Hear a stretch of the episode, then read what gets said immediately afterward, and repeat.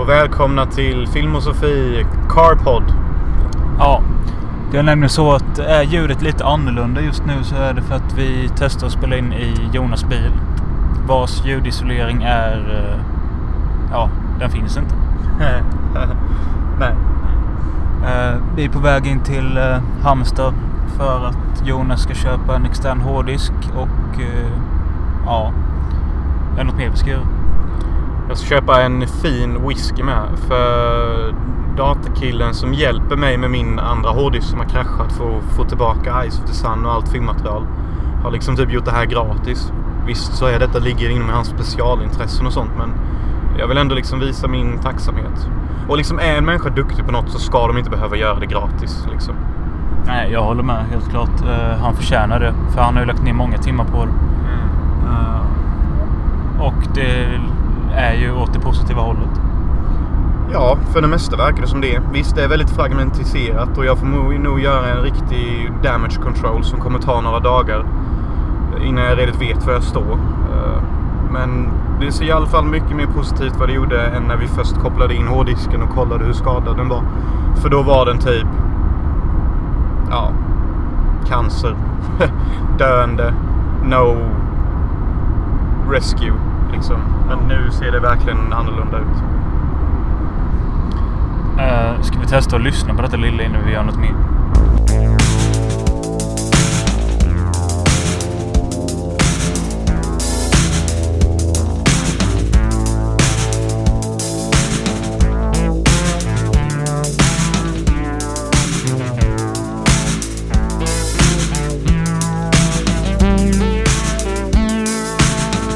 Okej, vi är hemma från Halmstad.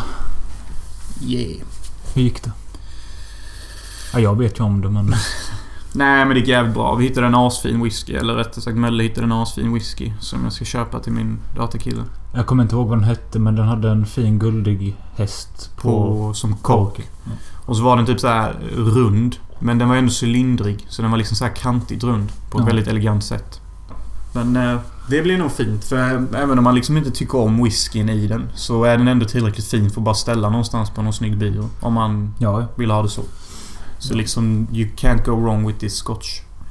Sen eh, köpte du ju... Hårddisk och nätförstärkare. Pretty self-explanatory vad fan det är. Och, Och- ingenting jag vill prata om.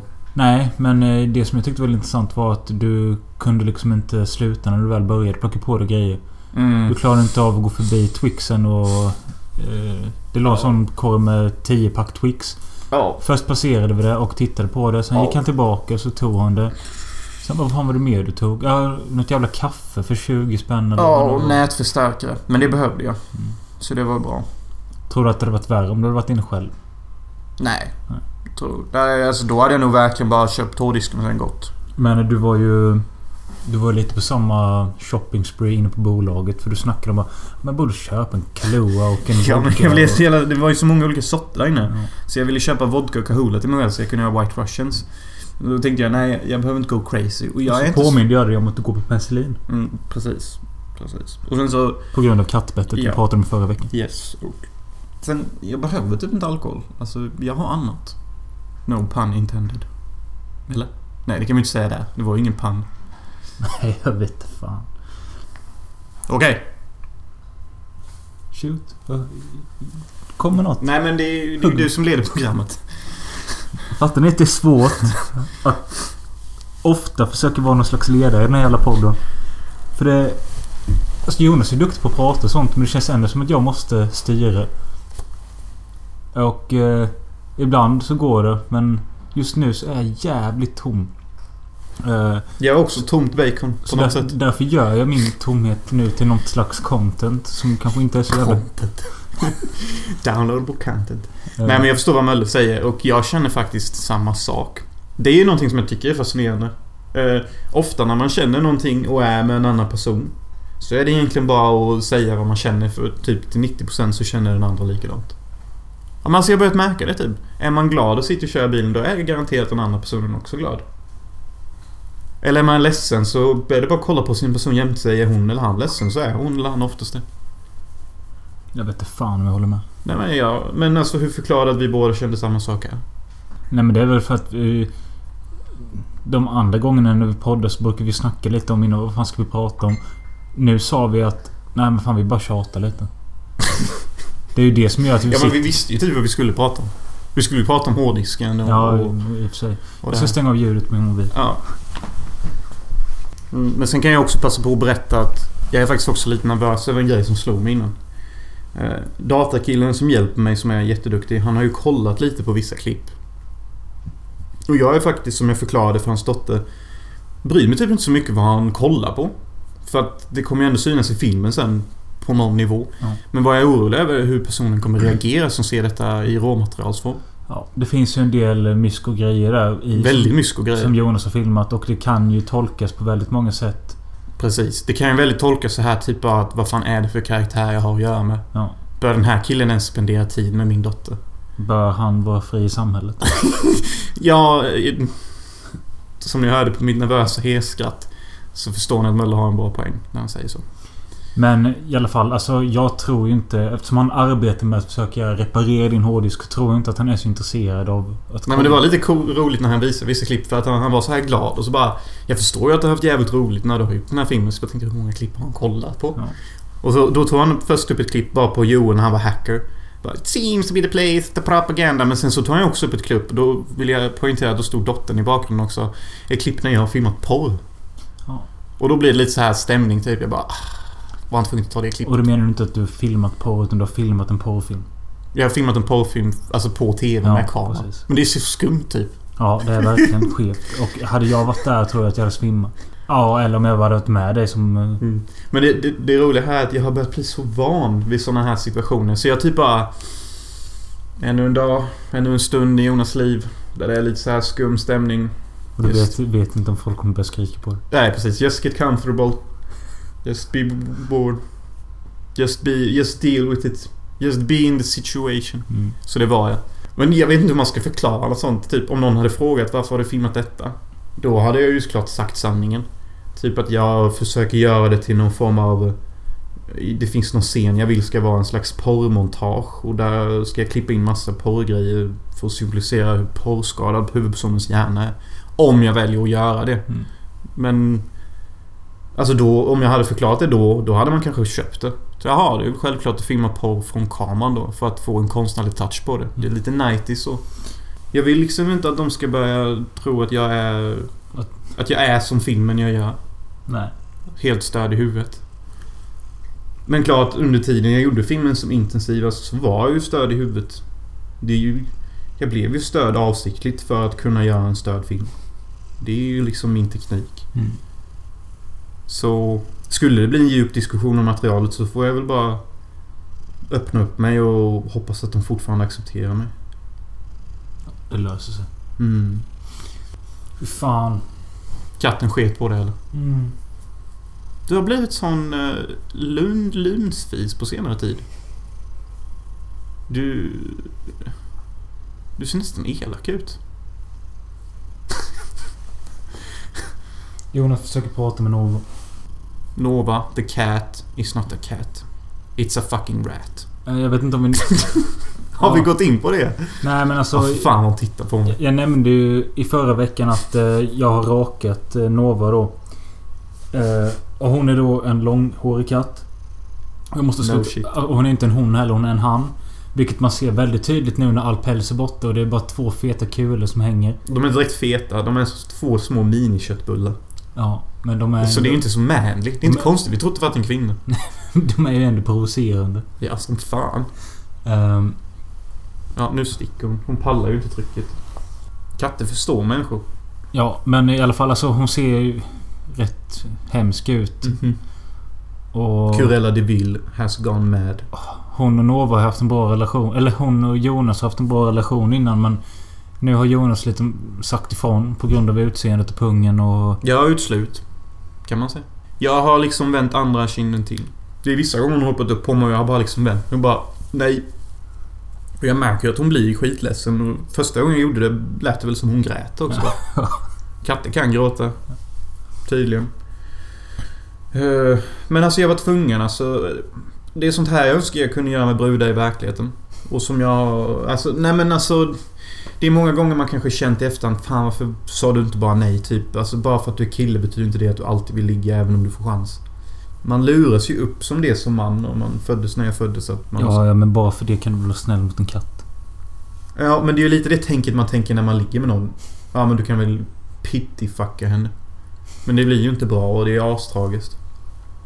Så att säga nej till katten blir som en övning till framtida gånger man behöver säga nej. Och jag får ju en känsla av att jag kommer behöva säga nej många gånger i mitt liv. Och jag försöker vara nästan snällare än vad jag var innan mot eh, Nova för att eh, det är så många som rejectar henne. Så, Ja, det var ju typ bara Julia som var här, som var den enda person som, som du sa, behandlade henne med vänlighet och respekt. Ja.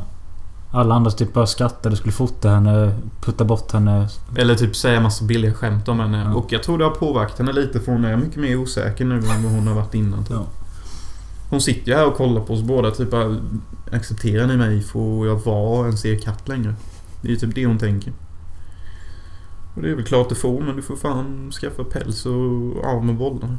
Så- Ja, jag ska kastrera henne så fort... Eh, så fort pälsen börjar komma tillbaka så det inte blir för mycket chock. Alltså ingen päls, ingen pung. Alltså det är... Det är för mycket för henne. Ja. Sen vet inte jag om jag kommer börja kalla henne en han. Nej, men alltså jag- har svårt. Igår när jag pratade eh, om henne med en eh, kollega på jobbet så... Jag kunde inte säga han. Det gick alltså... Jag, jag sa ju det, ja det är en han. Och sen efter det så när jag skulle fortsätta prata, ja hon och hon och hon. Det är en hon. Jag tänkte också det kan ju bli en rolig debatt om tidningarna för höra om detta. Typ kattidentitetspolitik. Ja. Om en människa kan både vara en hon eller han eller hundra olika kön mittemellan. Så kan väl vi könsförklara vår katt, som egentligen är en man, till att vara kvinna. Ja. Eller? Hon tittar på det konstigt nu. I don't know. Vad säger du? Vill du vara man eller kvinna? Bryr du dig?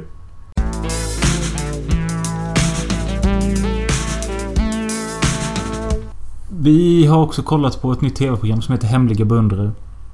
Eh, jag pratade för några veckor sedan om programmet Första dejten. Eh, som gick på SVT och det blev jag lite smått besatt av. Såg hela eh, svenska säsongen. Efter det såg jag hela irländska säsongen. Och sen såg jag hela brittiska säsongen. Och jag vet inte vad det är som gör att jag tycker det är så jävla kul att se konstiga dejter. Men nu när det är slut så hittade... Eller det var via Alex och Sigges podd de pratade om hemliga beundrare. Kollade upp det. Det har släppt tre avsnitt på Via Free. Mm. Och nu har jag visat dig lite med. Vad, vad säger du? Tycker du det är bättre eller sämre än första dejten?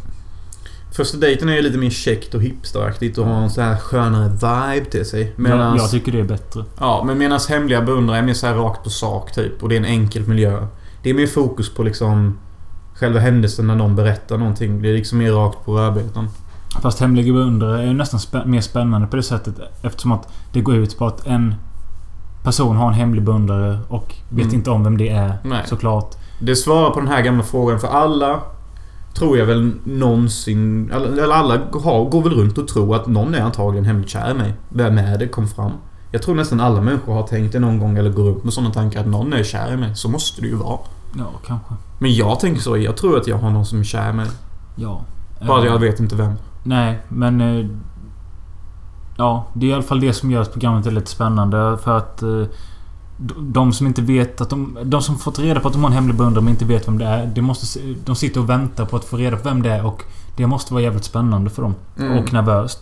För att kul om det är någon som de också tycker om men fruktansvärt om det är någon de inte tycker om. Ja, ett freak som dyker upp och man bara... Åh, fy fan. Ja, och så kan man liksom inte rejecta stenhårt i TV heller och sånt och... Det hade jag gjort. Ja, det är klart du hade. Man måste.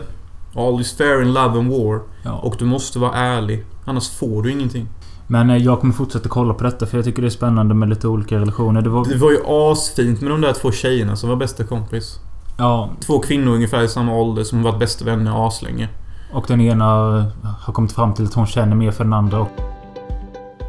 Jag heter Bella och jag är 22 gammal.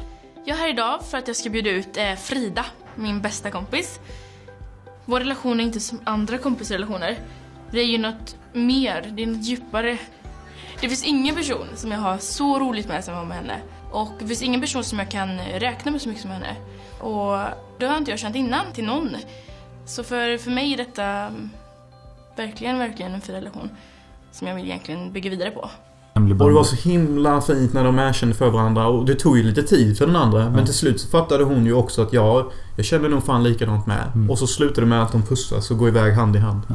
Helt sanslöst. Verkligen. Ja, alltså det... Ja, Och de har inte dejtat killar innan heller. de hade dejtat killar. Ja, jag menar inte dejtat tjejer någon av dem. Nej, nej. Ja, för vem är det du tar hit idag? Det är min bästa tjejkompis. Det är din Så hon bästa har ingen aning. kompis också. Men du är kär i henne? Ja. Och hur länge har du vetat det? Eh, nej men kanske ett halvår ish. Och hur länge har ni känt varandra? Fyra och ett halvt. Tror hon blir chockad att det är du?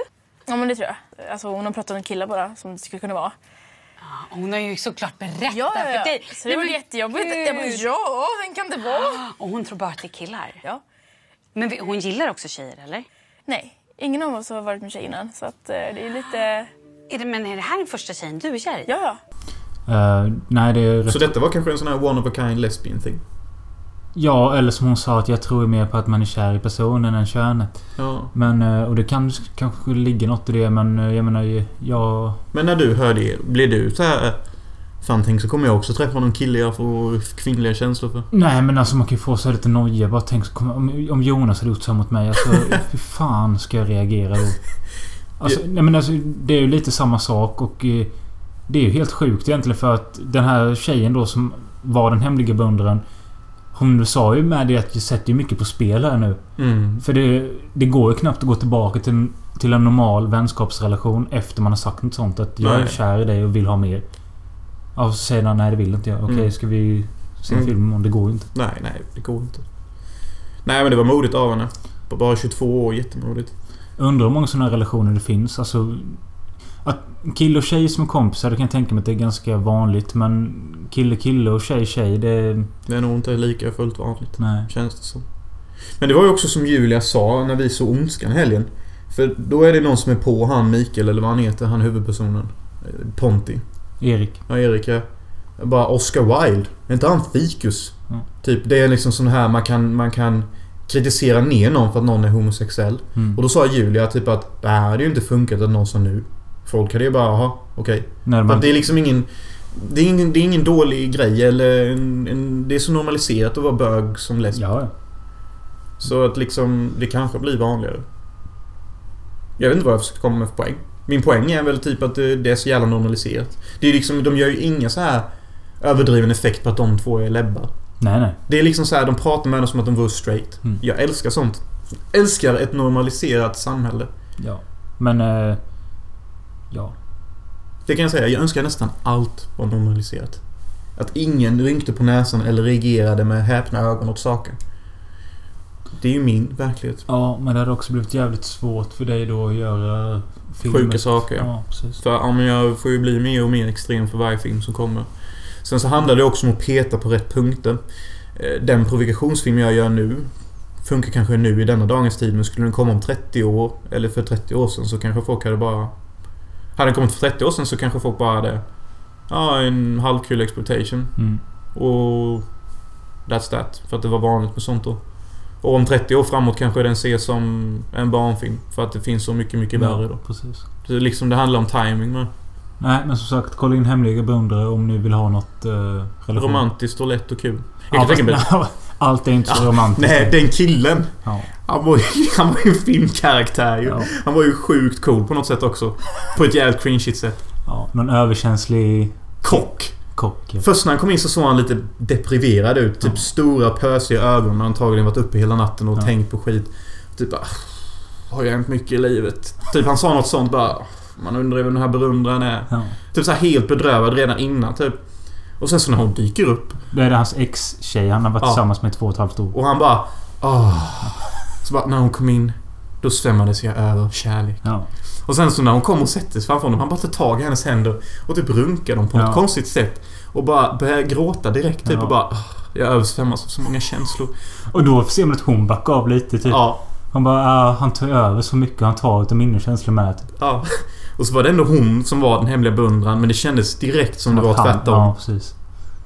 Ja, det var sjukt. Och hon bara, var inte ledsen. Och han bara, jag är inte ledsen. Jag är glad. Och man bara, okej det är liksom, det är okej för en kille att vara emotional. But not that Nej, emotional. precis. not yet man. Vänta tio år. Ja, men man kan ju tänka sig hur de har haft det innan typ. Ja. Du, du sa ju den hårdaste grejen jag någonsin hört dig säga. Du sa så här, han är säkert en sån som lipar efter sex. Ja men det såg mig. Vem fan lipar efter sex? Ja, förvisso har jag gjort det en gång. Ja. Men, Ja, ja, men, men du menar antagligen på grund av hur fint det var, hur han upplevde det. Ja, Och inte på grund av att det var tragiskt. Nej precis. Ja. Alltså...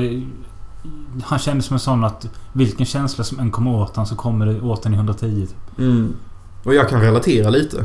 Ja, Men när jag såg honom, då, då kände jag så här ett lugn av att ja, så du är är inte så emotional egentligen om man jämför med honom. Än.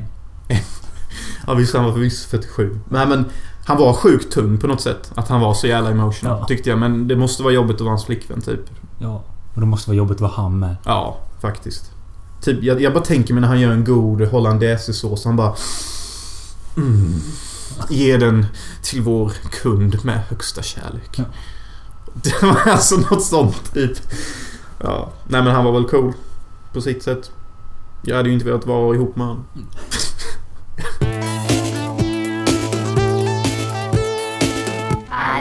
Lista. Är det dagens lista nu då? Som är helt stöd. För, förra listan var ju topp tre spel. Jag tycker vi kan ha... Ursäkta, ursäkta. Vadå sekta?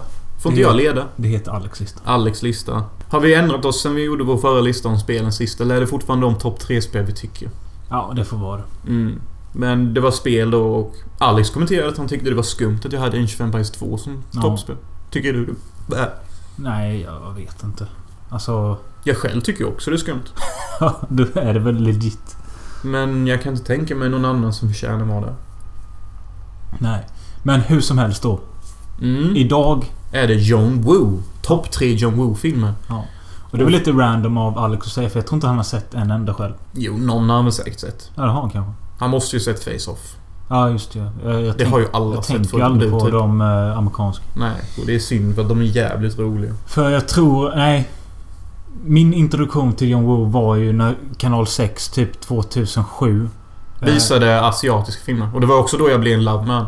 För då Ja. visade de The Killer, Bullet in the Head, A Better Tomorrow. Alla Ja. de som kom i de tror där två var en boxarna. varje lördag eller något Ja, sånt. precis. Först ut var The Killer. Och eh, jag vet att... Eh, jag kommer så jävla ihåg... Jag kommer så väl ihåg när de sände trailern för detta och det var Rolling Stones... eh, Allow me to introduce myself, I'm the man. Och så var det massa jävla fight och pang-pang. De flesta klipp var från The Killer faktiskt. Och det är det inte sjukt om man kommer ihåg en sån spot? Nej men den var jävligt bra. Det är för fan typ Men det, 12 år anledningen till att man kommer ihåg det var för att det var ganska livsrevolutionerande. För att när, man, när jag såg The Killer första gången då på ett kalas. Då tyckte jag det var helt fucking sanslöst. Jag bara älskade bodycounten, the dual pistols. Hur jävla intensivt man kan filma en actionscen. Det var liksom som en riktig så här pojkfantasi. Kommer bad guys från höger och vänster och man är kung med Ja. pickadollerna. Och det var ungefär Och som... man har inte bara en pistol. Man har ett. DOS. Man känner sig som ett tv-spel. I tv-spel är man ungefär lika kunglig som de är. Man bara boom, boom, boom, kastar sig där. Boom, boom, boom. Väldigt Ja. Max Payne 2 så. Men jag tror... Ja, du och jag såg väl de här ungefär samtidigt för oss själva. Någon film eller något sånt i alla fall. Mm. Och medans de gick på TV så tror jag att vi båda köpte boxarna. Japp. Eh, då släpptes För jag en, kunde inte vänta. Jag var tvungen att ha boxarna direkt. Ja. Och se resten. en vit box med Better Tomorrow 1, 2, 3 och en svart box med... Bullet in the head, The Killer, Hardboiled Thief. och Once a Thief. Ja. Och de såg man rätt mycket Mm. under de Och tiden. efter man såg dem, det var då man insåg att fan jag har ju sett John Woo innan. Det är för fan han som gjort Mission Impossible 2, Face Off, Wind Talkers, Broken Arrow och fucking Hard Target. Alla filmer jag har sett innan jag såg The Killer. Men hans amerikanska filmer från hans asiatiska filmer skiljer sig lite. Och främst då i body count och miljö och skådisar. Jag Annars skulle är... också säga att eh, de asiatiska är mycket mer om eh, band mellan människor och mer känslor Ära och sånt. Ja. Medan de amerikanska är mer så här... Ja men det är fortfarande lite så här honor och friendship och sånt. Ja. Men det är mer fokus på... Vad är det med fokus på de amerikanska egentligen? Men det är ju... Alltså, det är lite mer lattjo. Jag tycker de har tagit- bort eh, hjärna och hjärta. Nja, ja lite så är det faktiskt. Det kan man verkligen säga. Face-Off är ju... Alltså jag, Face-Off är ju fucking... jag har inte sett någon av de amerikanska förutom Hard Target. Men jag vet ju hur Face-Off och Broken Arrow är och Ja, sånt. och, och John Travolta i Face-Off är ju hur kul Och jag som menar helst. det, alltså... Det jag känner utav det lilla jag sett utav hans amerikanska det är ju att... Om man bortser från just skjutandet så skulle det kunna vara en All American regissör. Det skulle det kunna vara. Men inte. Man, man känner igen stilen så jävla väl på en John Woo-film. Det är slow motion titt som tätt. Det är liksom de här svepande bilderna. Det är duvor. Det är så här over the top dialog. De, amer- Kyrkor och skit. ja, och de amerikanska gick ju verkligen långt på det. Men så blir det ju om man ska anställa både Nicolas Cage och John Travolta i samma fucking film. Mm. Och båda två överspelar. Ja. Och John Travolta som då... Eller det är Nicolas Cage då som är good guy i början. Vi kan börja med listan direkt. Min Ja. plats nummer tre är Face-Off. I'd like to take his his face off. Okej. Bam, vi går in på den bara. För. Men det som gör den skitkul är ju att Nicolas Cage är ju då bad guy. Ja. John Travolta good guy. Ja. John Travolta fångar bad guy Nicolas Cage. Och för att komma in, för att infiltrera eh, deras organisation så måste John Travolta bli Nicolas Cage. De byter ansikten. Och då måste ju... Sen, så när det händer så tar ju John Travolta... Eller fitta! Det blir en switcheroo, Ja, fattar ni? ja. Detta är svårt. Men det som jag försöker komma fram till är att John Travolta ska då fånga bad guys Nicolas Cage överskådespel. Så John Travolta överskådespelar för att fånga Nicolas Cage tolkning av the bad guy Ja, som då är i Nic- John Travoltas kropp. Alla har ju sett filmen så alla vet ju. Inte jag. Nej men ni fattar ungefär. Ja. Så det är skitkul att se John Travolta när han imiterar typ Nicolas Cage. Och första gången Nicolas Cage och John Travolta träffas i filmen, det är så sjukt. Alltså. De bara tittar på varandra och Nicolas Cage bara... Typ 100 kilo ångest och John Travolta typ bara... Pops got a brand new bag. I like this face. This ridiculous chin. Och bara, det här är ju komik.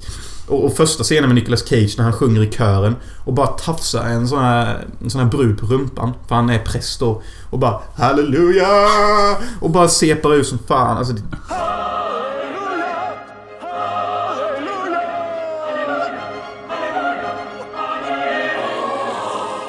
Det är ju ett skratt vid varje scen.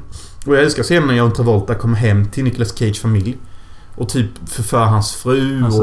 och flörtar med hans dotter, ger dottern en kniv och bara... You're gonna see a lot of changes around here. Och så frågar han om en cigarett och bara... I'm the cool dude. Och det... Ni har ju sett filmen, den är skitrolig. Actionscenerna sådär. Jag kanske borde se den. Ja. Men den är jätterolig. Det är överskådespel hela tiden och det är två av de bästa skådisarna Mm. världen har sett. Alltså, jag tycker det. Ja, John Travolta vet jag inte men Nicolas Cage är ju oftast jävligt underhållande. Och denna är nog hans, en av hans mest underhållaste filmer. Okej. För att John Woo liksom verkar inte direkt förstå sig på det här med att chilla. Nej. Det vet vi. Mm. För vi såg ju Hard Target här till podd. ja. Vi kommer dit sen. Ja. Oj, spoilers. Eh, jag hade jävligt svårt att göra den listan. Eh, på grund av att det är så sjukt länge sedan jag såg alla de här filmerna. Eh, förutom A Better Tomorrow 1.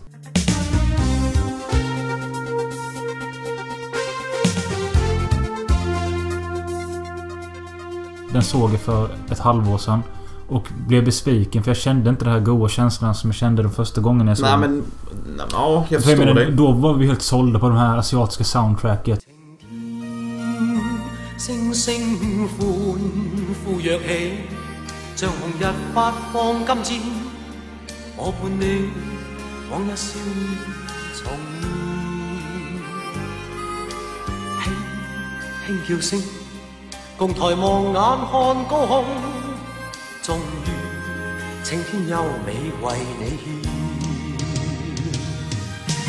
拥着你，当初温馨再涌现。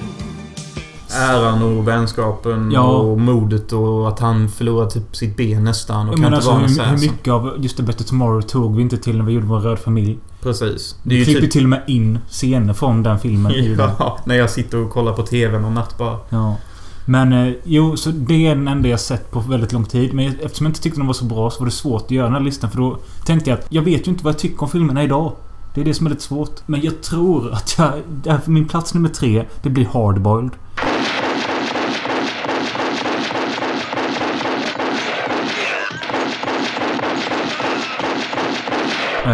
Jag såg om bara första scenen häromdagen, tror jag. Och den tycker jag är skitbra. När de är inne i fågelkvitter, Ja. teaffären. Eller vad fan det är.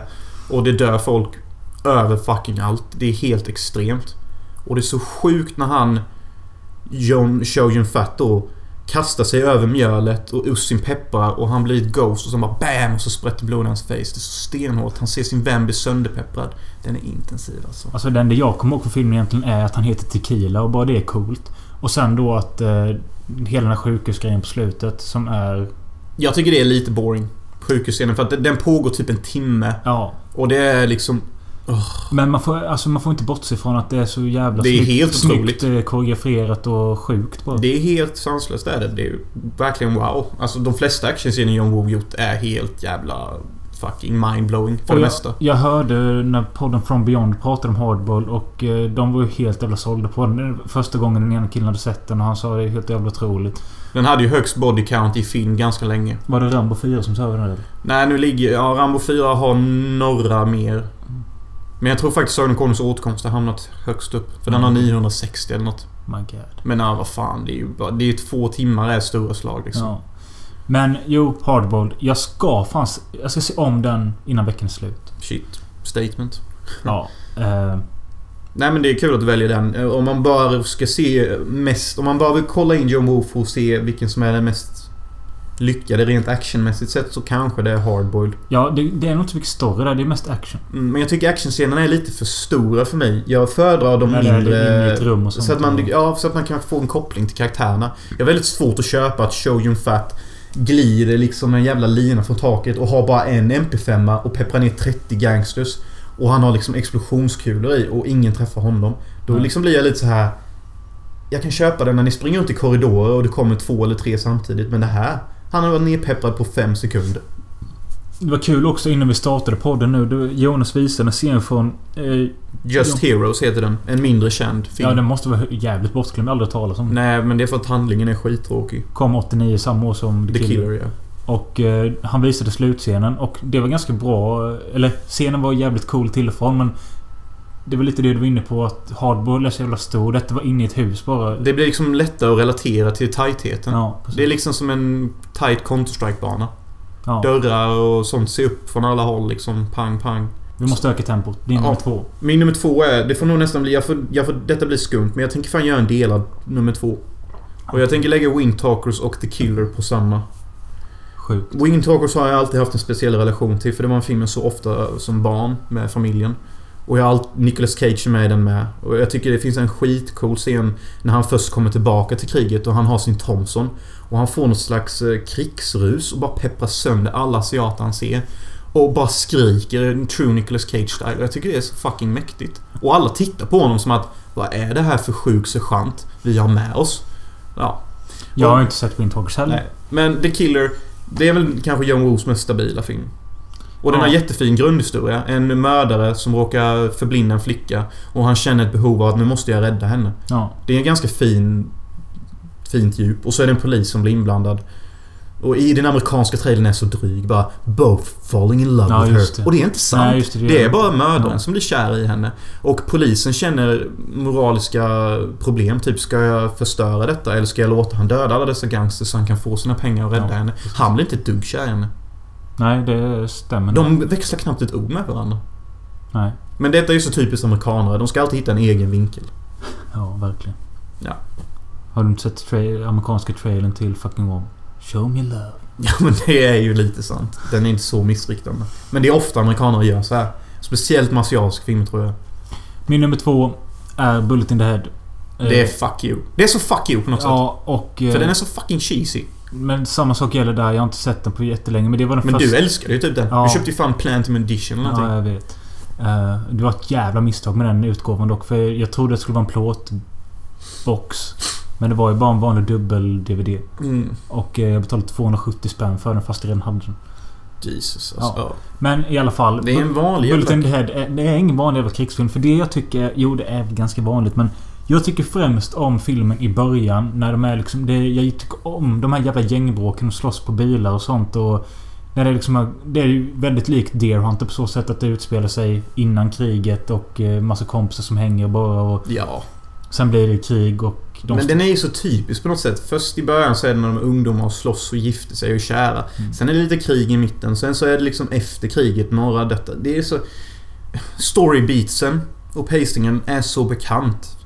Ja, det kan jag hålla med om. Men... eh, Men alltså alla actionscener och sånt är ju John Woo-esk och skitsnygga med. Även fast jag inte tycker någon actionscen direkt sticker ut. Det skulle Men- vara den i Casino då. Den är jävligt lång med typ så här två och en halv timme Mm. eller något. Eh, Och det är lite blast för mig att du sätter den som två. ja, men det är ju som sagt, jag hade jävligt svårt för detta eftersom jag har inte sett den på aslänge. Mm. Mm. Men det är också i Bullet in the Head... Den där piss-scenen är med, när de pratar där Ja, pratar om bordet. dricker piss. Ja, det är ju väldigt ofta John Woo kommer tillbaka till det. Och jag tror det var någon som berättade för oss att John Woo som ungdom ja, var med med om det. det. Och det är därför de alltid nämner det i så många filmer. Att någon tvingade han dricka piss typ. Ja. Okej, din nummer ett. Min nummer ett är ju en film jag pratat om ofta och jag spoilade det innan men det är faktiskt Hard Target. När jag tänker på det. Sjukt. Ja men det är främst för att jag tycker det är så kul att både se Lance Henriksen, André Ursulov, Mumien och Vanda. Van Damme i en och samma film. Ja. Och Lance Henriksen är skitbra som bov. Ja. Att inte han har fått fler roller där han är huvudboven. För han, han är egen, egenmatic i varje scen. Och hans relation med Andrew Ursulov är helt fantastisk. Mm, ja, är. I den filmen. Denna filmen har inte heller så mycket action egentligen. Det är inte förrän i slutet typ. Så de är helt sjukt. Ja. Som vi har sagt flera gånger nu. Ja. Han pepprar en kille 14 gånger och sen ger han en roundkick. Ja. Nödvändigt. Men man glömmer det aldrig. Nej. Nej, alltså jag tyckte de var jävligt underhållande. Men eh, jag föredrar John Woo med lite mer love. Mm, den är ju ganska lattjo typ, när han kickar de där killarna vid bilen. Han gör en kick där, han flyger 10 meter typ. Gör en kick till, är helt unvincible typ. Mm. Den är ju lite töntig och den är faktiskt lite dryg. I mitten och den är inte jättebra. Men detta minns jag var faktiskt min första John Woo-film. Men återigen så visste jag inte det var en John Woo då. Nej. Men denna kommer jag verkligen ihåg för att jag, jag kommer ihåg asmycket hur, hur kul min pappa tyckte det var när Lance dör i slutet. Men det är skitroligt. Ja. Han lyckas skruva bort granaten som ska spränga honom. Och så Ja, skrattar just han skitelakt bara Och sen så bara puff! Så puffar den till och Ja. han bara wow! Och så boom! Ja. Det är hur roligt som helst. Det är kul. Men det är alltså, den filmen är 100% eh, entertainment bara. Det- Ja, det finns ju typ ingen emotional Nej. deep scene så. Det skulle väl vara lite då när Lance hittar André Ursulov sin död. Bästa vän. Ja, han bara lyfter upp honom så och bara... "Nja!" Och typ bryter ihop totalt. Och sen efter det så skiter han i om han lever eller dör. Ja. Och det är så mäktigt när han fångar bruden och han bara Load me. Viskar han in i hennes öra så laddar hon hans pistol som blir som förlängning av hans kuk då. Ja. Eh, min nummer ett. Jag funderade ett tag om jag skulle sätta Better Tomorrow 2 där. Eh, men jag, känner, sjuke jag har inte sett den på länge men så jag valde The Killer istället. Ja. Eh, Det är ju ganska typiskt. Många tycker det är hans bästa. ja, men samtidigt som jag säger det så var... Fan tycker jag inte typ Bullet in the Head och Better Tomorrow är bättre. Så, alltså, Nej men alltså The Killer som har... vanligt så är jag en osäker jävla tönt. Men eh, jag, jag kan inte Nej här. men om jag ska säga det bästa i The Killer som gör att det, det är faktiskt... Inte nog med att han försöker rädda en kvinna som han råkar göra blind. Men själva arken som eh, mördaren också har, alltså Wood Chojun Fat, med sin bästa kompis är rätt fin. Mm. Hur han först förråder honom, men misslyckas. Men sen under filmens gång får change of heart och försöker få maffiabossen till att ge Shoyun Fat pengar. När han, den scenen när hans bästa kompis då åker till chefen för att hämta pengar och den där fina musiken spelas. Och han bara blir sönderslagen. Det är hur bra som helst. Det är Mm. riktigt fint. Det är, en, det är en jättesorglig låt. Han får så mycket stryk och blod sprutar. Och de två poliserna och han är och pratar i någon kyrka så klipper de in det. Det är jättebra. The Killer har mest hjärta. Verkligen. Och jag ska se om Hardboiled och eventuellt se Face-Off. Det tycker jag definitivt. Har du inte sett Face-Off än så är det fan på tiden. Men jag föreslår Perhaps a few brews. Yeah. För att den är lite för lång. ja. Det är den. Och Ja. actionscenerna är inte direkt så här wow.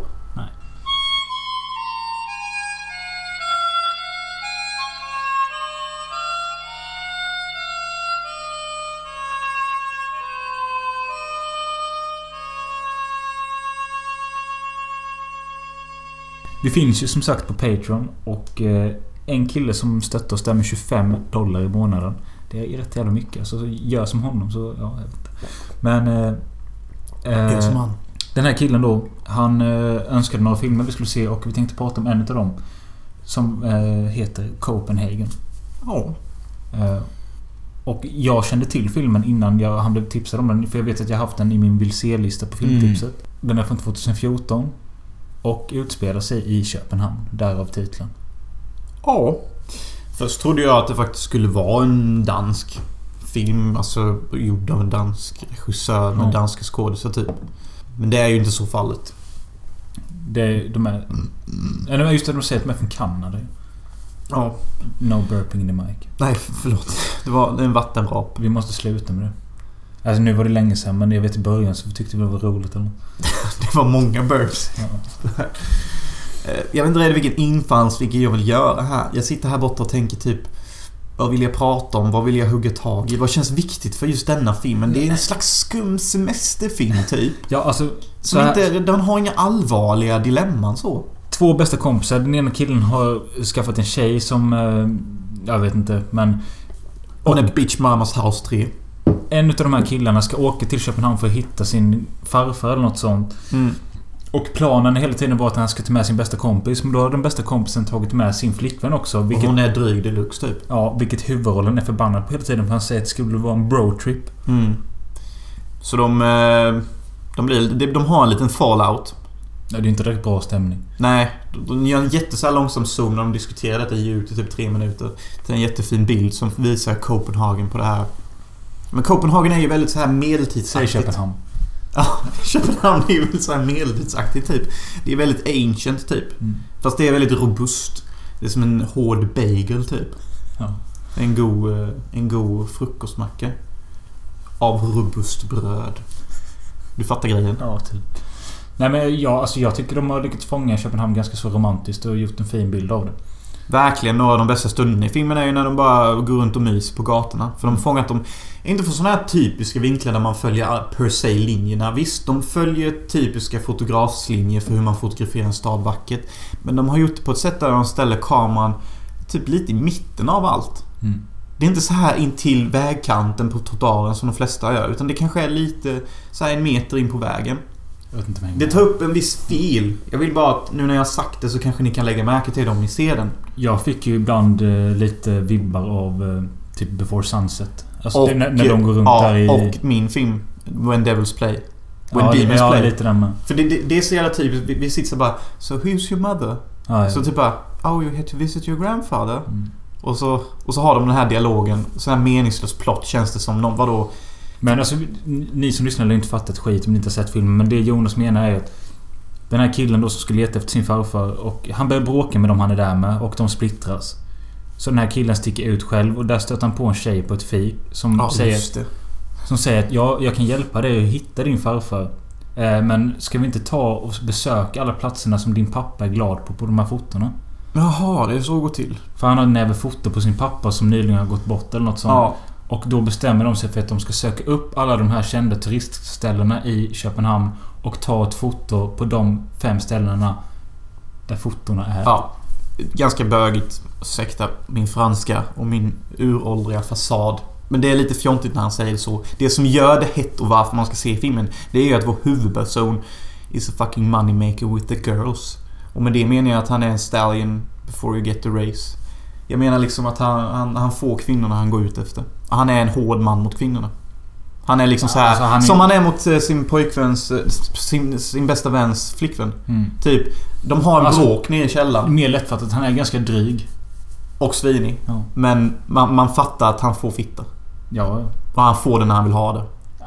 Jo, ja. men typ. Det är bara... Just nu när vi möter honom i denna filmen. Då får han inte redigt det när han vill ha det. Och det är ju på grund av den bruden han träffar med som blir hans romantiska intresse. Mm. Han är ju så inställd på att ligga med henne och knulla henne. Och det är så bra sexig stämning. Alltså man sitter här och bara är på nålar typ för att man känner hur spänt det är. Ja. Det vill hånglas. Ja. Och sen när nådastöten kommer som liksom är... Varför, varför man sitter och kollar på filmen får man svar på ganska snart när man börjar komma in i de tankarna. Och det är det då att hon är 14. Ja. Och den här killen är 28. Ja, det fuckar upp hela hans värld. Han kan inte fatta det. Han kan inte fatta det. Nej. Vadå, är du 14? Fast han är ju inte dansk. Nej. You 14? What the fuck you 14? You ain't 14, you're just fucking with me. Han fattar ju inte det verkligen. Nej, han, eller han vill ju inte... Nej, han vill inte erkänna det. Nej. Men hon är verkligen 14 och detta slår ju slint i hans huvud för att han vill ju så gärna ligga med henne. Mm. Det är liksom så pedofil. Och då börjar filmen handla om att är det, det- viktigt för honom? Ja, men det är väl mer så här typ att... Man, både som han i filmen och som tittare får man avgöra att... Är det värt det att göra det och leva med att jag gör något... Olagligt. Ja, olagligt och moraliskt fel. Men det kommer vara gött också. Mm. Och, Och är det jobbigt att hon är 14? Kan jag fortfarande vara vän med henne för det? För att när han umgicks med henne då trodde han väl säkert att hon kanske var 1922 eller någonting. mm. Ja, ja. Och behandla den ut efter. Mm. Men det är ju liksom det som är lite filmens själva grej. Och det är då filmen får en, en plott som börjar kännas betydlig för oss tittare. Mm. Och inte som någon jävla Nej, för allt det här med att de ska leta efter farfan och eh, besöka de här platserna och sånt. Det är lite som någon slags sidequest som man egentligen inte bryr sig om. Alltså det är som någon... Ja, men som sagt, det är en film utan ett verkligt problem. De flesta filmer har terrorister, atombomber, pengar. Det är inget sånt denna. Det är liksom... Det är för oss vanliga dödliga människor. Det är en film för oss, vi borgerliga. Ja, vi ska väl åka och besöka vår släkt. Vi gör en film om det, hur det kan vara. Det finns inga riktiga problem egentligen. Ingen är döende, ingenting. Nej. Det är bara en vanlig jävla... Kanske en av de vanligaste filmer jag sett egentligen som speglar det vanligaste livet. Ja, det... Alltså helt ärligt. På ett jävla bra tag. Så är den riktigt jävla mycket nere på jorden. Ja, Den har inga fingrar uppe i det blå. De fortsätter ju umgås trots att han vet att han är 14 men han försöker släppa tanken på att det här går inte att knulla typ. Och då vi, publiken, sitter ju också och tänker så här. Hade man knullat henne? Hade man inte? Vill han? Vad ska man göra nu? Ja. Ska de bara hångla? För hon vill ju ändå. Typ. Ja. Hon är ju typ den som är mest på vilket jag tycker är lite så här intressant. Ja. Men ja, detta är egentligen filmens handling. Ja. Och... Eh, Det är riktigt soft i stunden. Tycker jag. Tyckte ja, jag. jag tyckte det alltså... Ja, jävligt slapp, skön, lättilltig film. Alltså... Inte alls lika djup och eh, så här invecklad som Sunset och Ja, de, de har ju djupa diskussioner. De är ju såna människor. Ja. Det här är lite mer... på ytan typ. Men det är lite mer... Alldagligt. Ja, så många av de dejter jag har varit på typ känns det som. Hur många dejter har du varit på? Nej men typ sju, åtta. Shit. Jag har inte varit på någon. Sju på date my ass. Ja men typ. Det är väl inte ens många. Nej, Det är inte ens en Med skrytsiffra. tanke på att jag aldrig hört att du har varit på en dejt typ. Nej. Sluta. Jag, jag säger inte att jag tror att du ljuger, men jag säger bara att i så fall har jag alla förträngt det. Av avundsjuka kanske. Nej, jag vet fan. Ja men, ja men vad fan. Du har inte så mycket att vara avundsjuk på. Nej. Jag tyckte det var ett kul tips för att... Eh, Ja det var det. Som sagt, jag hade ju... Det är såna här random filmer jag vill hitta själv men som man alltid, inte alltid kommer förbi. Ja, precis. För... mm, Ja, i och för sig. Jag hade ju hittat den på filmtipset innan, men... Man har, Ja, men det är nu jag jag har aldrig, aldrig hört någon prata Nej om precis, men det är nu jag märker att det är så jävla bra med de här Patreon supporters. När de kommer med såna här bra förslag. För att jag lovar att jag hade nog fan kunnat gå en hel livstid utan att ha sett Copenhagen. Ja, ja. Eller ens komma förbi när jag ser den. Mm. den. Det jag lovar att om inte någon hade rekommenderat den så hade jag missat den helt. Och... Eh, Och jag känner att den berikade livet. Det är en 28-åring, det är en 14-åring, och det är lite Lolita. Ja, ja, men det det. Det blir inte på det här... Det blir ingen sån här äcklig pedostämning stämning eller något sånt. Alltså, Nej, för det- att han det- det fattar är så jävla ja, snabbt hur 14 hon är. Ja, och att hon har... Hon ser ju lite äldre ut än 14. Mm. Skådisen är 20 år vid tillfället. Jag tycker det är så jävla spooky när hon berättar att hon är 370 år. För att jag vet att om någon människa hade sagt det till Men mig... det var rätt skön scen ju. Alltså Ja. det är bra, typ. Men det jobbiga är att jag hade trott på henne och känt mig hotad av hennes ålder. Ja.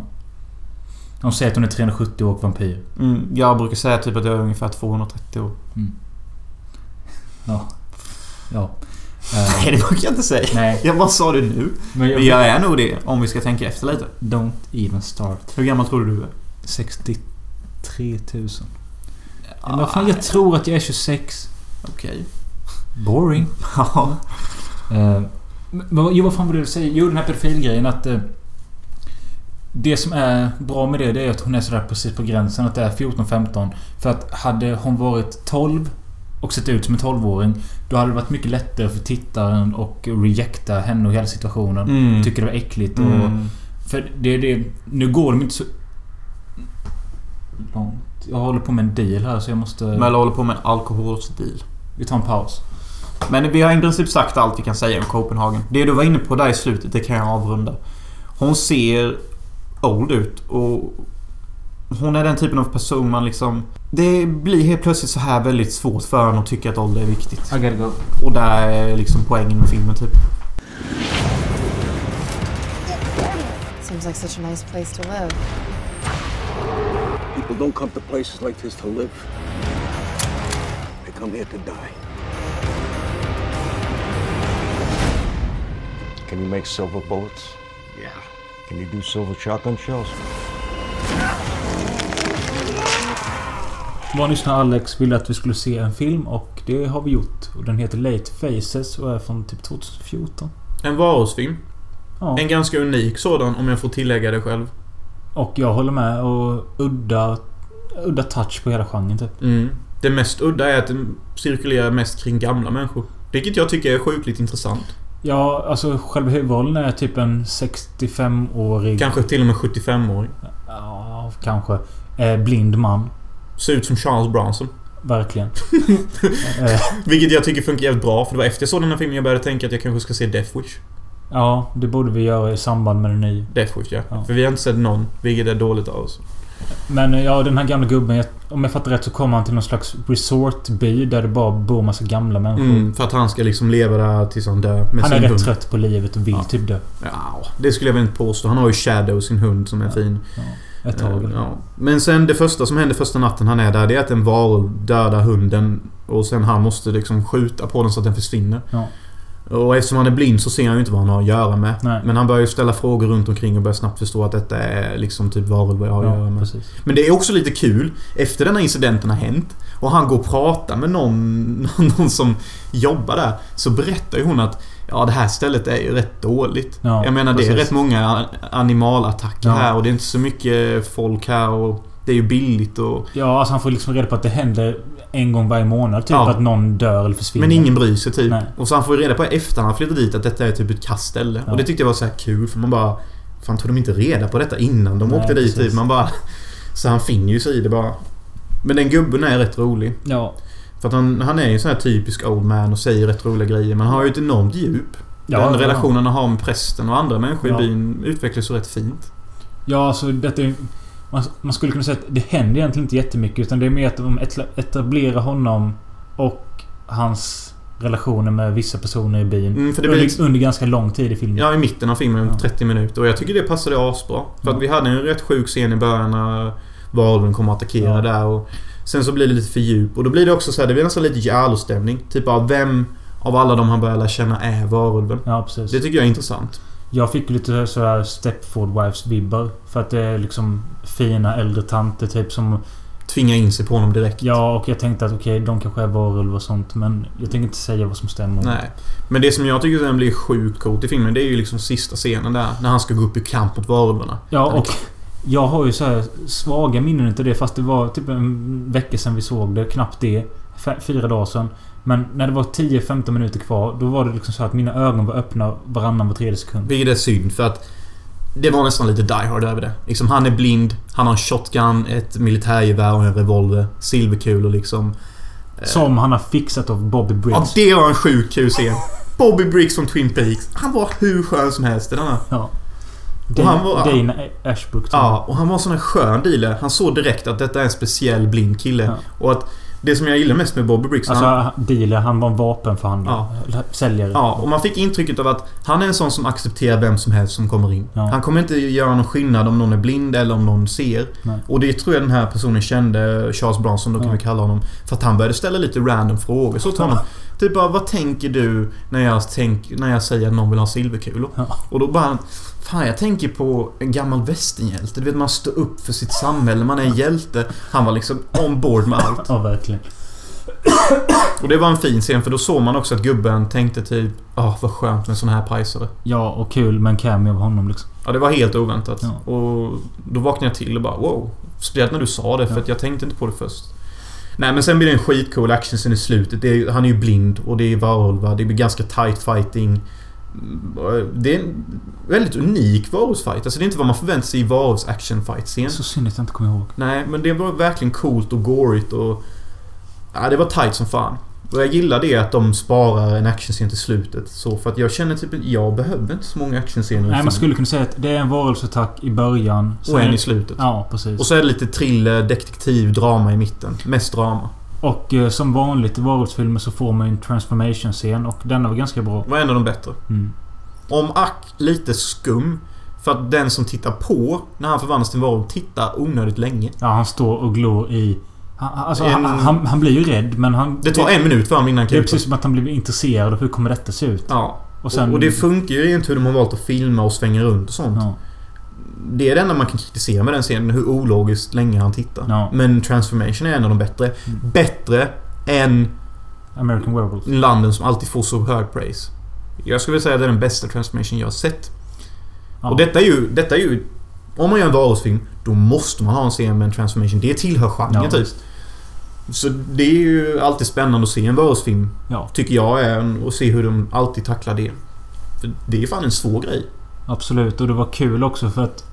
Eh, jag har ju haft den här Late Faces i min vill se-lista sådär typ sen 2014. Men alltid känt så att... Äh, fan, en ganska ny varelse. Det kan inte vara mycket att ha. Men den är så annorlunda på något sätt. Ja, alltså det var inte alls vad jag trodde att det skulle vara. Nej, den är lite så här skönt slö med. Och den är alltid lite så här rolig i hörnen. Typ. Ja. Inte så att man gapskrappar, men man kan få med sig några fniss typ. Ja. Och ändå också där lagom speltid.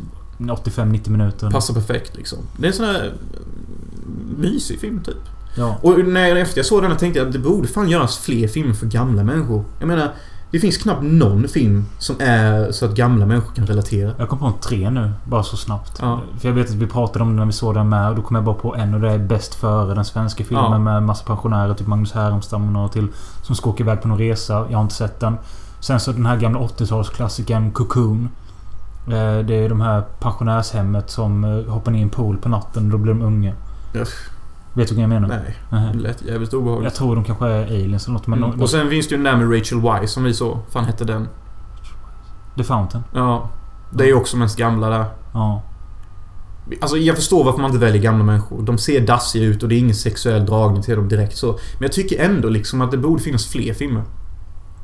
Ja, jag började tänka på den här Michael Hanekes Amour som inte jag har sett. Men det handlar ju om två 80-åriga... Någon kärlekshistoria där. Mm.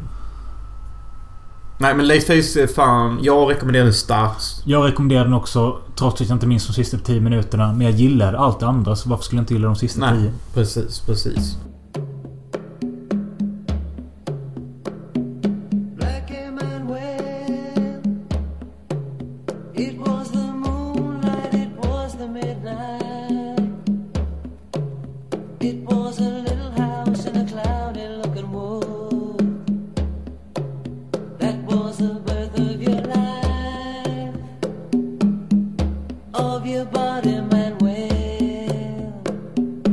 Så att vi har tänkt ett tag Ja. på om vi ska göra någon slags följetong i podden av någon filmserie eller någon karaktär eller någon regissör eller något sånt. Vi har nämnt det tidigare men vi har inte gjort det. Mm. Eh, nu har vi kanske beslutat oss för att det kommer bli Laura Gemser och Black Emanuel-filmerna. Ja. Eh, vi får se hur länge vi pallar. ja. Eh, men vi har i alla fall sett den första filmen idag. Den heter Black Emanuel, kort och gott, från 1975. Mm. Av någon Birto Alderini eller något sånt. Det är någon...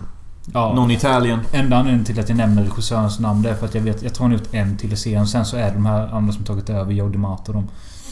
Men eh, ja, Black Emanuel det är då Laura Gemser som vi pratade om i Bruno Mattei-podden lite. Mm. Hon spelar oftast en journalist. Eller någon form av fotograf i alla de här Ja, detta är filmerna. liksom karaktärsfilmer. Ja. De följer en karaktär, alltid ett nytt äventyr. Samma princip som Bond. Mm. Ungefär. Det är alltid ett nytt äventyr, alltid en ny bov, alltid ett nytt ligg, alltid ett ny location. Det enda som är sig likt är hur hon är och hur hon behandlar folk. Ja, precis. Det var jävligt bra förklarat. Fan vad snabbt det gick. Ja. Och det var så enkelt för er att förstå. Eh, vi har gjort ett, ett speciellt... Eh, System. För att eftersom de här filmerna är som James Bond-serien så finns det vissa ingredienser som man kommer bedöma den ut efter hur bra de gör. och vi utgår lite ifrån den här första filmen. För att den ändå sätter ribban lite. Och vi har ändå sett två andra. Och vi Ja. vet liksom att den här serien är en sån James Bond-typ av serie. Ja. Du Typ. får same same. Men vi kanske inte ska... Ska vi gå in på filmen först och sen ta detta i slutet? Det kan vi göra. Mm. Eh, för att... Det är ju egentligen inte mycket till handling. Vad? Nej men att jag gillar såna här filmer för att det är vad jag kallar är riktiga filmer. Det här är realistiska filmer när jag tänker på vad som utgör en realistisk film. Då tänker jag, ja men det är typ som Emanuel och den Copenhagen vi pratade om någon gång. Det är rätt sjukt. Men... Uh, Vadå? nej men jag skulle inte säga ja, Säg en realistisk film. Black Emanuel. Den är mer realistisk än Spiderman. Ja, det är den. Men vad fan jag kan säga typ... Tänk, säg en film som är mer realistisk än Black Emanuel. Okej. Black Emanuel är alltså då en mjukpussfilm om en eh, kvinnlig fotograf som ska fota djur eller någonting. Jag har ingen Det är aning. Farväl Falkenberg. Mm, Hat Göteborg. och de är ju på samma plan där. De är ungefär lika realistiska. Skitsamma hur realistisk den är men... Eh, eh, Emanuel, hon har åkt till Afrika någonstans. Ja. För att fotografera. Fotografera, vad är det de ska fotografera? Det är det hon inte riktigt vet i filmen själv heller tror jag. För hon fotograferar både naket, Och miljö, djur. djur, och in och... Eh, ja, vad fan får man säga utan att någon pissar ner sig? Infödingar som inte vet vad en mobil är. Stamfolk eller Ja. något, fan. Jävla huliganer fan. Ja, Och där bestämmer sig Black Manuel för att låta sig bli gangbangad av allihop. det är sånt... eh, Det är filmens dramatiska scen.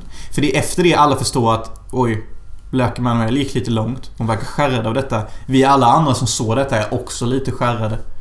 Efter det så åker hon ifrån dem. Men ja, jag vet inte om det ska föreställa tidigare i filmen att eh, hon har lite intresse för den här ena mannen. För att han blir ju typ ledsen när hon sticker och sånt. Jo, det är ju ganska Vi fint i hela... jävligt rörigt om filmen Ja. nu känner jag. Men, men alltså som sagt, anledningen till att man kan göra det, det är för att det är en så simpel film. Alltså det man skulle kunna säga är att eh, Scenerna varvas mellan typ massa musik, eh, knullscener och... Eh, Det är ju knullscen och sexscen nästan hela tiden. Ja. Prata en kille och en tjej.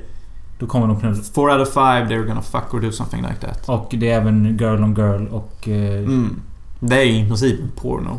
När man tänker efter. Bara det att de har lagt mer tid på handling och lite så här flummiga grejer. Exempelvis finns det en skitfin scen när de båda brudarna är ute på savannen. Ja. Och de springer i slow motion. Och de gör stillbilder vid kameraljud. Det är faktiskt en konstnärlig scen. Ja, ja. Som går hem riktigt bra. Eh, det tyckte jag också var bra. Då märker man att det fanns någon form av...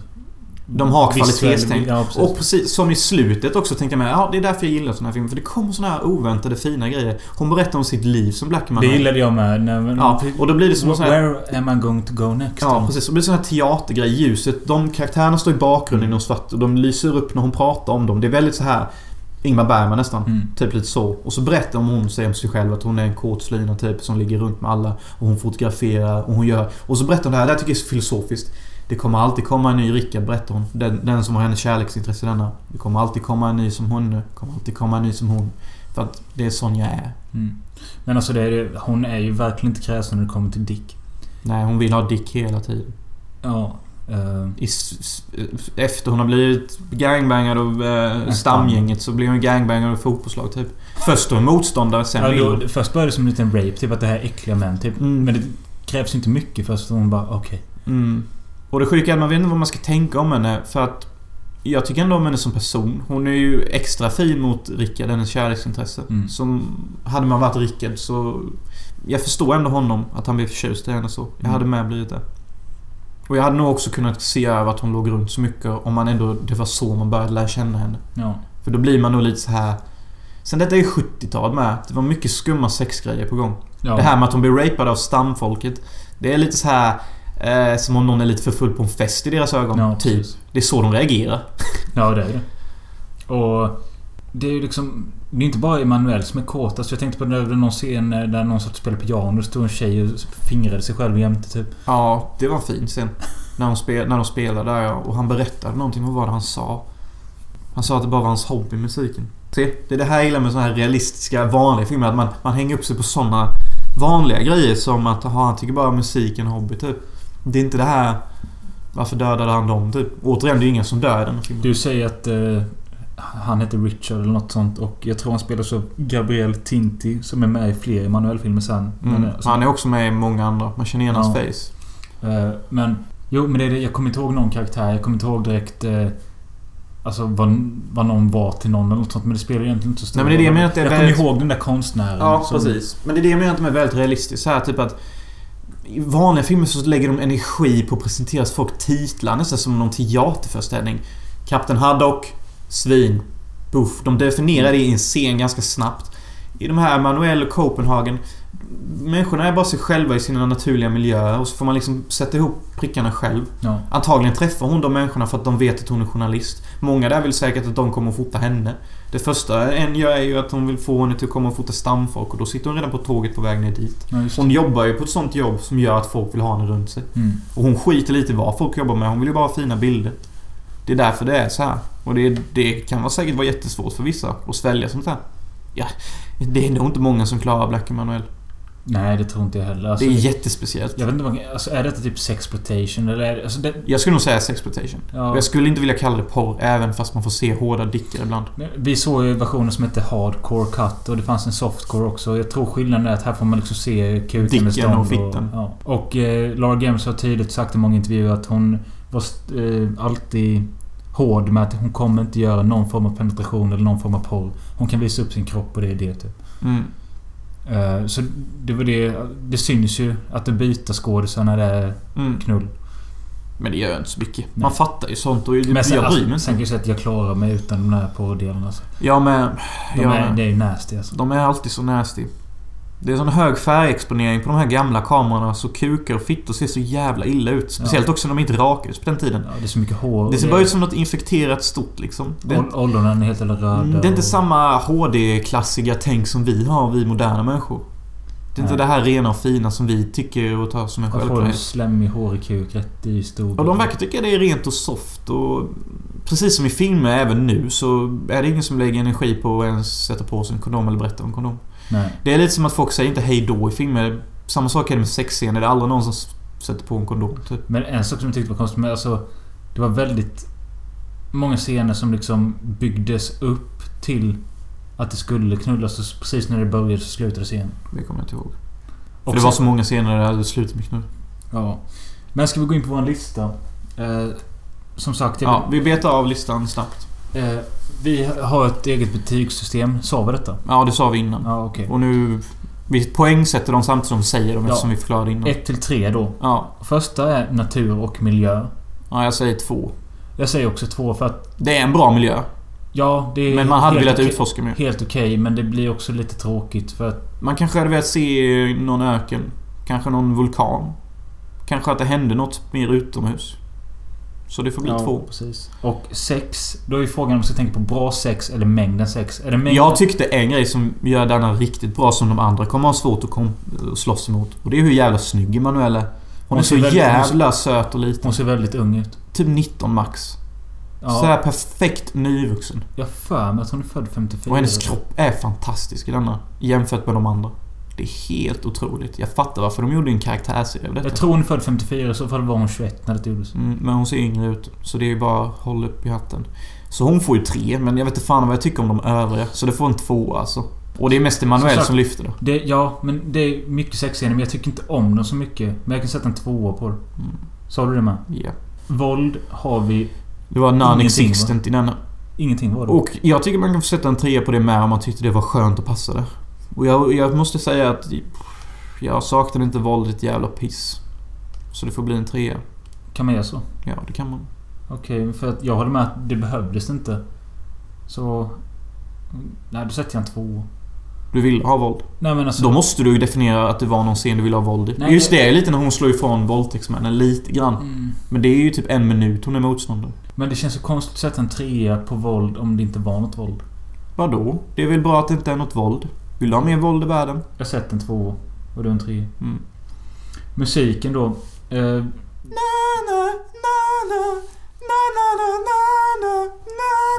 Lucky Manuel Lucky Manuel alltså det är ju...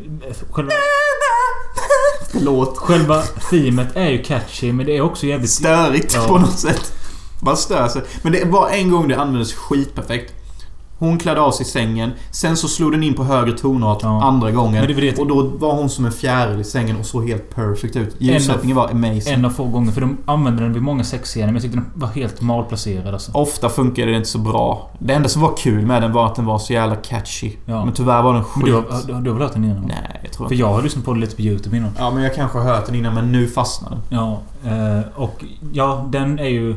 Alltså den är ju bra för att den fastnar. Detta fick mig att tänka på att det måste varit jobbigare förr att göra film för att det känns inte som de fick så mycket musikval. Jag kan ju typ så här Men lätt... det var ju lite andra låtar Jo, med. men jag bara tänker när jag gör min film. Jag kan lätt så få ihop 50 olika låtar. Ja. Typ på, bara på en veckas arbete. Hur fan gjorde Jag tror inte de kunde det förr. Då fick de nog ta en sjabbig musiker bara Ja men jag kan väl göra en theme-song och en lossen-låt. Ja. Och så fick de det, så fick de bara använda det. Men den här snubben han heter Nico någonting och han har ju gjort eh, till flera andra filmer vet jag också. Mm. Eh, men Ja men det var inte dåligt. Det får en tvåa fan. ja. Och det totala då underhållningsvärdet. Vad ska man säga om det? Ja, det får fan vara lågt alltså. Alltså jag kände typ... Alltid när jag ser såna här filmer så tänker jag på... Fan vad det här känns... Segt. Ja men pointless. Ja. Jag, jag tänker så här, är jag fortfarande en sån här människa som kollar på såna här filmer? Jag har gjort det hela livet. Hur många ska jag behöva se för att känna att jag är nöjd? Det hatar jag att känna och det kände jag mycket under detta. Ja, alltså jag, jag håller med där. För att jag tycker att även fast vissa scener så här, det är lite kul att kolla på. Och det kommer alltid något sjukt speciellt. Det är därför jag fortfarande ser de här filmerna. För att det kommer alltid någon scen, alltid någon bild. Eller någonting som jag vet kommer fastna i mig för en evighet. Och det är det jag är beroende av. Det här guldkornet i den här blaskan. Men jag skulle säga... För vi säger att man kan sätta noll med om det är noll eh, underhållsvärde. Ja, jag får nog säga en Jag stark säger en etta. etta. Säger jag. Ja. Och stark har inget med det att göra, för det kan man inte påverka. Då blev min... Mina poäng blev 9 av 15. Mm. Det låter ändå rätt högt, men det är väl helt okej. Eh, Du, fick, eh, gav 10 av 15. Oj. Okej. För du gav en mer på Ja, våldet. våldet ja. Intressant. Men vad sa du? Det bästa och sämsta med filmen? Ja, bästa är ju helt klart Laura Gemser. Hennes utseende och hur hon är som person. Jaha, du snodde Hon- det jag tänkte säga. Ja men alltså då är det skitbra att vi har gemensamt bästa. Ja. Det blir ju lätt liksom då. Vi, jag tycker vi ska för gemensamt komma överens om dem. Annars blir det en jävla kladd. Ja, eh, för att Och vad är det sämsta tycker hennes du? utseende och närvaro och sånt, det gör filmen mer lättare att kolla på. Det gör det enormt lättare. För mitt... Det sämsta med filmen är pacen och att det är för mycket av samma skit. Men då kan vi säga pacingen. Ja. Det kan vi göra. För att den är... Den hade kunnat vara 70 minuter. Då hade man kunnat svälja det. Nu Men nu är den den 100. 100. Ja. Det, den hade kunnat kortas ner. Ja. Pacingen säger du då. Eh, Eller längden. Filmens längd. Pacing, längd. Där har vi det. Sämst, bäst. Jag vill att vi försöker fortsätta se... Ja, men jag är lite intresserad nu vad som händer i nästa film. Ja. För att jag tycker ändå det är kul att prata om de här grejerna. Jag är inte helt säker, men jag tror att nästa skulle kunna vara Emanuel in Bangkok. Oj, oj, oj. Det kan bli jävligt kinky och cringy. Med alla de asiaterna. De asiater under 70-talet och deras sexgrejer. It's... Ja, jag vet inte vad... Ja, det... Uh, uh, jag vet inte. Det är lite så äckligt men ändå gött. Det var allt vi hade för denna veckan. Eh, nästa vecka något helt annat. Och en till Laura Games-film. Ja. Jag hoppas att även ni som inte har sett några ändå kan tycka det är kul att lyssna på. I så fall får ni fan säga det. Och sen är fan frågan upp till dig och mig. Alltså, ska det vara Black Emanuel eller ska det vara Laura Gemse-tema? För det finns två stycken jag är jävligt intresserad av som jag inte tror räknas som Emanuel-filmer. Men det är skitsamma om de har marknadsförts som en Det har Emanuel-film. de inte, inte de här två. Okej. Nej men... Nej, vi, sk- vi kan inte vara så här slappa typ. Nej det kan vi inte. Det får vara Black Emanuel-serien. Ja. Yes, men eh, ha en fin vecka eller en trevlig helg eller ett bra liv.